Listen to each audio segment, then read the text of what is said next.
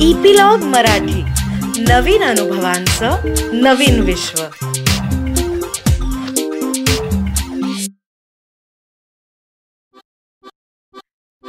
नमस्कार मी रीमा अमरापूरकर.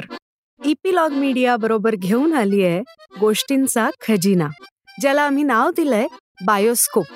या बायोस्कोप मधून आपण ऐकणार आहोत विविध ढंगी विविध रंगी गोष्टींचा खजिना जो महाराष्ट्रातल्या कानाकोपऱ्यातल्या लेखकांनी आपल्यासाठी तयार केलाय. आज जी आपण गोष्ट ऐकणार आहोत तिचं नाव आहे बाई आणि बकरी. ती गोष्ट लिहिली आहे श्रीमती सुनंदा अमरापूरकर यांनी. खलबत्त्यात चटणी कुटताना माझी आई एखादं स्तोत्र म्हणत असे. भीमरूपी किंवा रामरक्षा नाहीतर मनाचे श्लोक करुणाष्टक असं काहीतरी. त्या तालावर चटणी कुटून कधी होई कळायचंच नाही. नावडती कंटाळवाणी कामं सुसह्य करण्यासाठीचा हा किती छान मार्ग. मी शाळेत जात नव्हते तेव्हा सारखी आईच्या अवतीभोवती असायची. पण काय ग त्रास देतेस? जा तिकडे खेळायला. असं न म्हणता ती युक्तीनं मला दूर पाठवायची. तांदूळ निवडताना जुन्या तांदळात आळ्या निघायच्याच. मग एकेकाळी पत्र्याच्या झाकणात घालून माझ्या हातात देऊन ती सांगायची जा गच्चीत टाक चिमण्या खातील. तसंच भाज्या निवडून झाल्या की त्यांची सालं देठं एकत्र करून पलीकडच्या बब्याच्या आईकडे देऊन यायची. त्यांच्याकडे बकरी कोंबडी आणि त्यांची पिल्लं असायची. त्यांना छान खाऊ मिळायचा. आमच्या घराला लागूनच उजवीकडे बब्याचं कुटुंब राहत होतं. तिथे बाजूला त्यांची मोठी कोळशाची वखार होती. मला मराठी अक्षरं वाचता यायला लागली तेव्हा मी वाचलेली ती पहिली मोठी पाटी. धंगेकर यांची कोळशाची वखार. दुकानात कोळशाच्या राशी आणि मोठा वजन काटा टांगलेला असे. स्वच्छ धुतलेला सदरा पायजमा आणि टोपी घातलेले बब्याचे वडील एका छोट्या गादीवर बसलेले असायचे. त्यांच्या शेजारी लाकडाची गल्लापेटी आणि वजनांची चळत ठेवलेली असे. मागच्या भिंतीवर गणपती सरस्वती आणि लक्ष्मी यांची एकत्र एक तसबीर होती. त्याला रोज ताज्या फुलांचा हार घालून पूजा व्हायची. त्यातलंच एक फूल वजन काट्याला वाहिलेलं पाहून मला मजा वाटायची. दुकानाच्या पायऱ्यांपासून छतापर्यंत आणि वजन काट्यापासून ते थेट बब्याच्या वडिलांच्या टोपीपर्यंत सगळीकडे कोळशाच्या खरीचा बारीकसा थर साचलेला असायचा. दिवसभर तरटाच्या किंवा ताडपत्रीच्या पिशव्या घेऊन लोक पाच शेर सहा शेर असे कोळसे घेऊन जात. अर्धा मण किंवा एक मण घ्यायचे असतील तर त्यांना पोत्यात भरून हातगाडीवरून घर पोहोच केले जायचे. दाभणात सुतळी ओवून त्यांचा भाऊ राम पोतं कसं भराभर शिवून टाकतो ते पाहणं गमतीचं वाटे. पूर्ण भरलेल्या पोत्याच्या पोटात एक आकडा घालून तो ते गप्पकन पाठीवर टाके. त्याचं तेही कौशल्य आम्ही टक लावून बघत बसायचो. कोळसे पोचवून आल्यावर गाडी तिथेच कडेला उभी केलेली असायची. त्यावर चढून पुन्हा त्याच्या उतारावरून खाली यायचं. त्यावर चढून त्याच्या उतारावरून खाली यायचं असा खेळ आम्ही खेळत बसायचो. दुकानाला लागूनच पलीकडे बब्याचं घर होतं. घराच्या आणि दुकानाच्या मधून एक बारीकसा बोळ जायचा. त्यावर सतत एक पडदा सोडलेला असायचा. त्याचा मूळ रंग कोणीच सांगू शकलं नसतं. कधीतरी तो पडदा बाजूला करून काळा बुरखा घालून किंवा नुसतंच डोक्यापासून कमरेपर्यंत पांढरं फडकं गुंडाळलेल्या बायका जाये करताना दिसत. मागे राहणाऱ्या मुसलमान कुटुंबाच्या घराकडे तो बोळ जात होता. बब्याच्या आईचं घर मला खूप आवडायचं. भिंतीवर रांगेने लावलेले मारुती बालगणपती शंकर पार्वती दत्त यांचे फोटो आम्ही कितीतरी वेळ बघत बसायचो. त्यात पार्वतीच्या लक्ष्मीच्या साडीला दागिन्यांना मुकुटावर लावलेले सोनेरी जीक पाहायला खूप आवडायचं. देवांच्या फोटोच्या मध्ये एक आरसाही लावलेला होता. त्यातून बाहेरचा रस्ता पुढचं अंगण आणि तिथे बागडणारी कोंबडीची पिल्ल आणि बांधलेली मोगरी दिसे. मोगरी. ही बब्याच्या आईची लाडकी बकरी होती. तिची लेकच म्हणा ना. मोगरीचे सगळे लाड बब्याची आई पुरवत असे. तिच्या दुधावरच माझा बब्या पोचलाय असं ती कौतुकानं सांगायची. खुराड्यातल्या कोंबड्या पिंजऱ्यातला पोपट आणि अंगणात बांधलेली मोगरी सगळ्यांशी बब्याची आई बोलायची. हिचं बोलणं त्यांना कळत असेल का? असा प्रश्न माझ्या मनात यायचा. मग बघ कशी रुसली माझ्यावर. का ग बाय? आज अंड नाही घातलं. रोज रोज डाळ मिरची आवडत नाही वय र मिठू.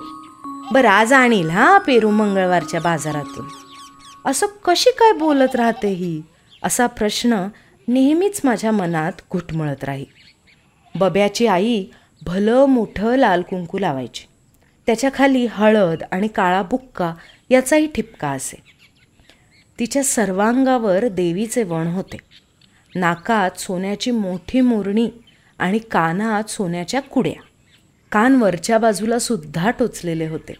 त्यात कितीतरी छोट्या रिंगा घातलेल्या होत्या. जास्तच तेल लावून ती कुरळ्या केसांना चापून सोपून जागेवर बसवीत असे. गडद रंगाचं नऊवारी पातळ घोट्याच्या वर नेसायची. आवाज खणखणीत आणि कामाचा झपाटाही तसाच.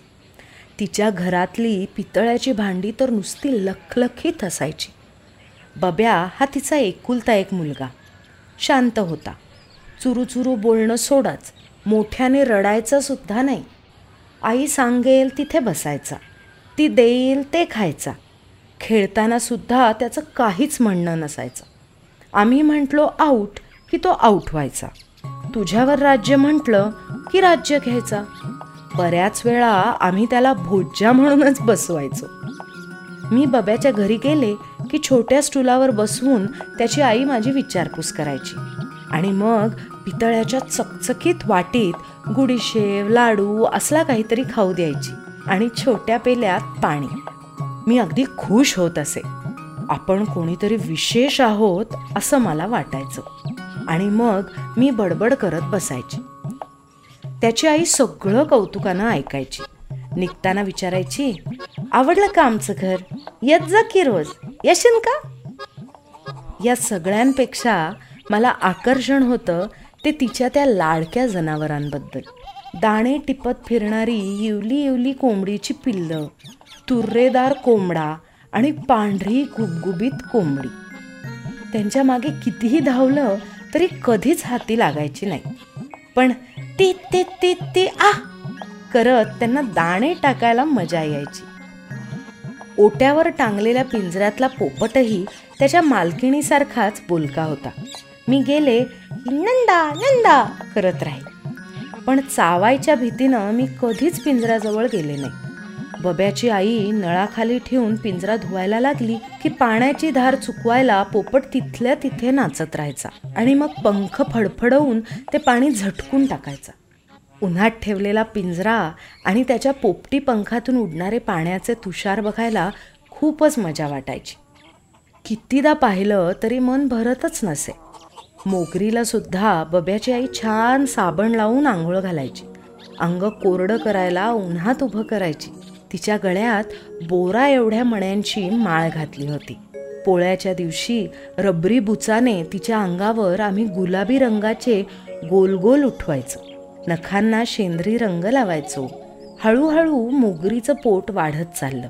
तिची आचळं फुगल्यासारखी दिसू लागली होती. बब्याची आई आता तर तिचं खूपच कौतुक करत होती. तिची दृष्टही काढून टाकत असे. मला आठवतं शनिवारचा दिवस होता. सकाळची शाळा सुटल्यावर आम्ही घरी आलो आणि जेवण करून नेहमीसारखं खाली खेळायला पळालो. खाली ओट्यावर येऊन पाहिलं तर बब्याच्या घरासमोर पोरांची गर्दी. कधी नव्हे ते नळाजवळ एक लुगडं बांधून आडोसा केलेला होता आणि त्याच्या आतून मोगरीचा आवाज येत होता. पण तो नेहमीसारखा नव्हता. विवळल्यासारखं ओरडत होती ती. मी धावतच पुढे जाऊन पाहिलं तर मोगरी आडवी पडून विवळत होती. डोळ्यातून पाण्याच्या धारा वाहत होत्या.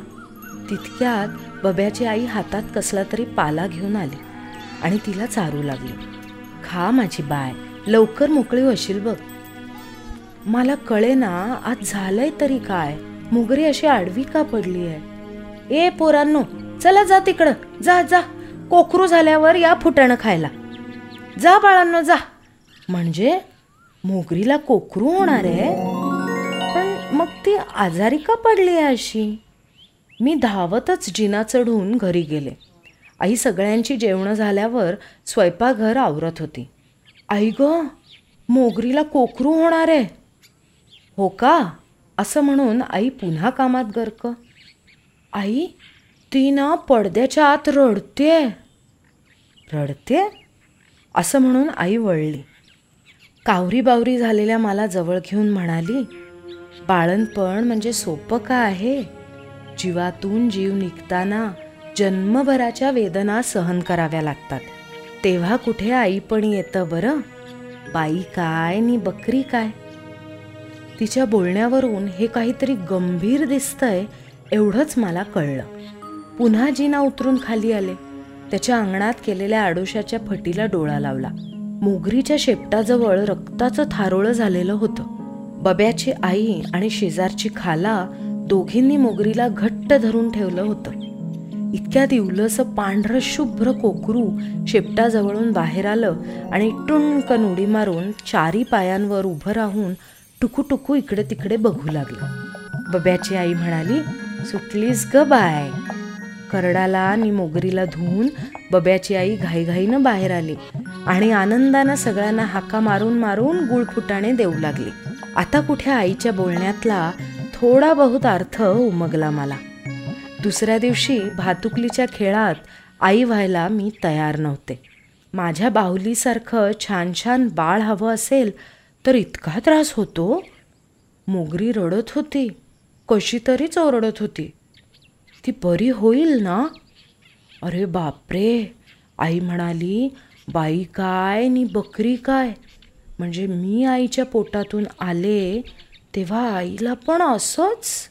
अर्धवट खेळातून धावत जाऊन मी आईला घट्ट मिठी मारली. नेहमीप्रमाणे डोक्यावरून अंगावरून हात फिरवत सौम्यपणे आई म्हणाली का ग बाई? कशाला घाबरलं बरं माझं कोकरू? नाही नाही. तुला नाही हा बाबू? तेवढ्यापुरता तो विचार डोक्यातून गेला असेल. पुढे स्वतःच्या प्रत्येक बाळणपणाच्या वेळेला आईचे सहज उमटलेले अनुभवाचे बोल आठवायचे. जीवातून जीव निघायचा म्हणजे सोपं का आहे? जन्मभराच्या वेदना सहन कराव्या लागतात. तेव्हा कुठे आई पण येतं बरं? बाई काय नि बकरी काय? आता वाटतं एवढं सगळं लहानपणीच कळलेलं असताना आम्ही बाया हे आई पण असोशीने स्वीकारतो सोसतो आणि निभावतो सुद्धा. आईपणाशिवाय सार्थक नाही म्हणून की गत्यंतर नाही म्हणून? कदाचित दोन्ही गोष्टींसाठी.